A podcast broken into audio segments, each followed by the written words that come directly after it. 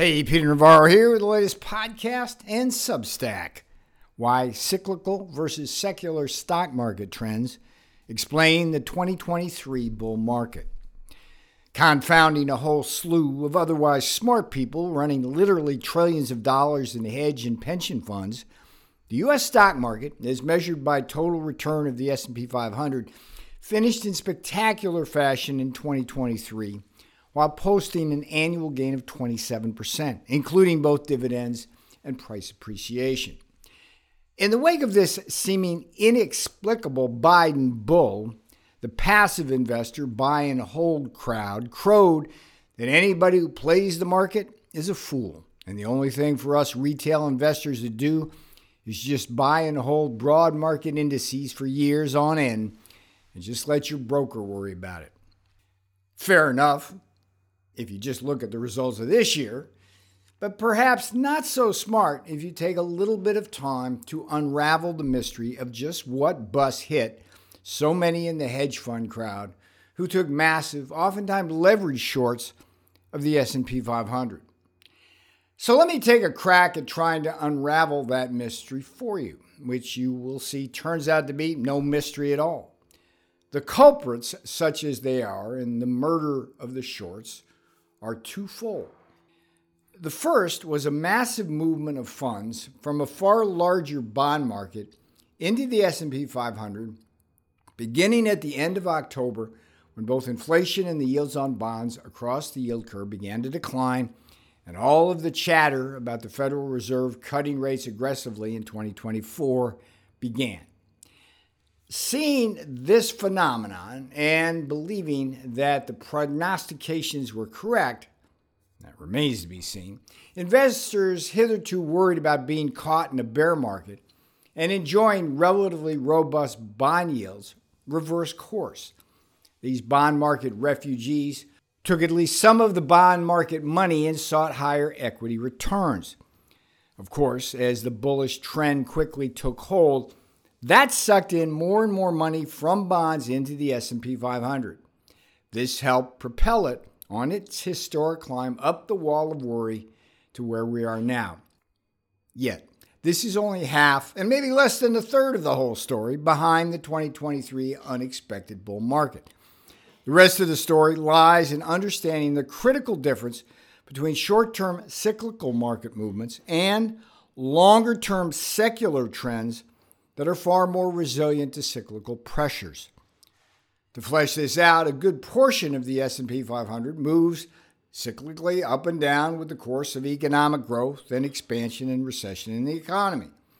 Logically, most companies tend to make more money when growth is good and less when growth is slow or negative, since stock prices are simply an expectation of a future stream of earnings rosy economic projections augur upward moves in the market, and, of course, bullish trends. Secular trends transcend the business cycle and can propel companies up or down over long periods of time as technology changes. For example, with the advent of the automobile, the horse and buggy industry went into a long term secular decline until the industry was extinct. On the other hand, we are now in the midst of one of the most profound technological and structural shifts in our nation's economic history.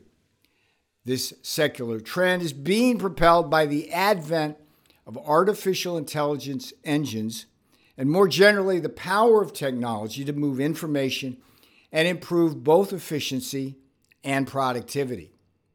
And here's our punchline it was precisely this long term secular trend propelled by technological change in general and the emergence of artificial intelligence engines in particular that has accounted for an astonishingly high proportion of the S&P 500's 2023 rise from what looked to be the bearish ashes of a pernicious inflation rising interest rate cycle. This secular punch is illustrated in one single statistic.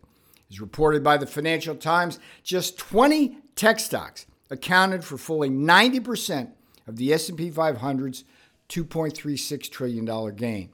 Moreover, the lion's share of this gain was attributable to the so called Magnificent Seven megatech stocks Apple, Amazon, Alphabet, NVIDIA, Meta Platforms, Microsoft, and Tesla.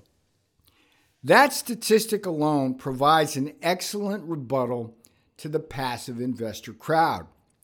If you were smart enough to focus on just those 20 tech stocks or just the magnificent 7, you would have blown away any passive investment in the S&P 500 right out of the water. Of course, another way to say this is that if you were dumb enough to miss the Tech 20 explosion and got stuck with shares of stock in the rest of the Biden economy, which is to say the shares of over 400 of the 500 stocks in the S&P 500, you would have likely deeply regretted not grabbing the high bond yields available. And I think that is my punchline. If a very large fraction of individual stocks in the S&P 500 had a modest, sluggish or down 2023 because of the Rube Goldberg Biden economy and its inflation and soaring interest rates, that should serve as a cautionary and sobering note to investors in 2024. I'm Peter Navarro, and you can always check me out at my Substack, peternavarro.substack.com. That's peternavarro.substack.com. And if you like this podcast, please write a review on Apple or Google. I'm Peter Navarro. Happy New Year. Out. He's written for the Wall Street Journal and the New York Times, and now he's writing for you at peternavarro.substack.com. Get the latest updates related to the Chinese Communist Party's invasion of America. Read Peter Navarro's weekly market recap to protect your wealth. Get the inside scoop on all the things related to Trump 2024. All this information can be found at peternavarro.substack.com. Discover both the blueprint and the battle cry for taking back Trump's America. Subscribe today at peternavarro.substack.com.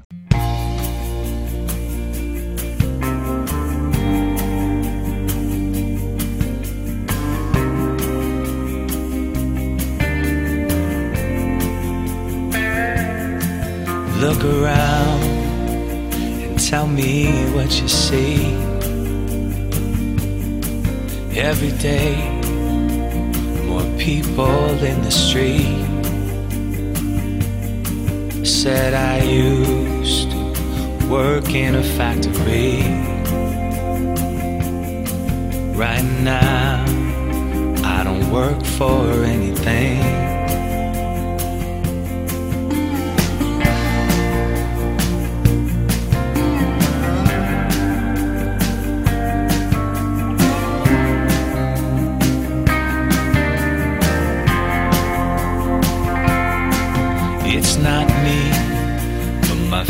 I wish to feed.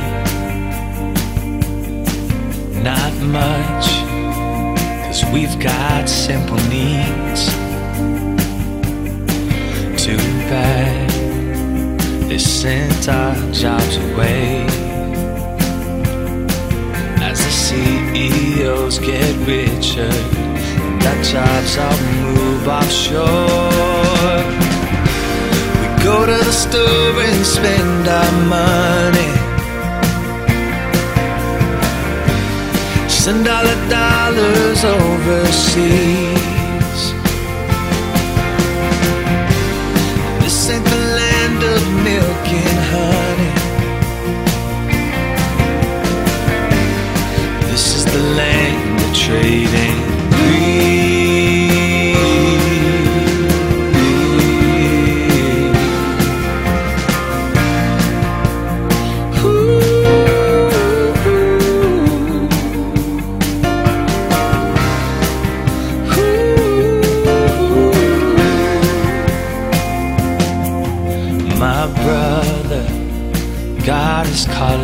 degree. He dreamed of running a factory. Now he's back home, living with mom again. Cause there's no bright future for a working man like him.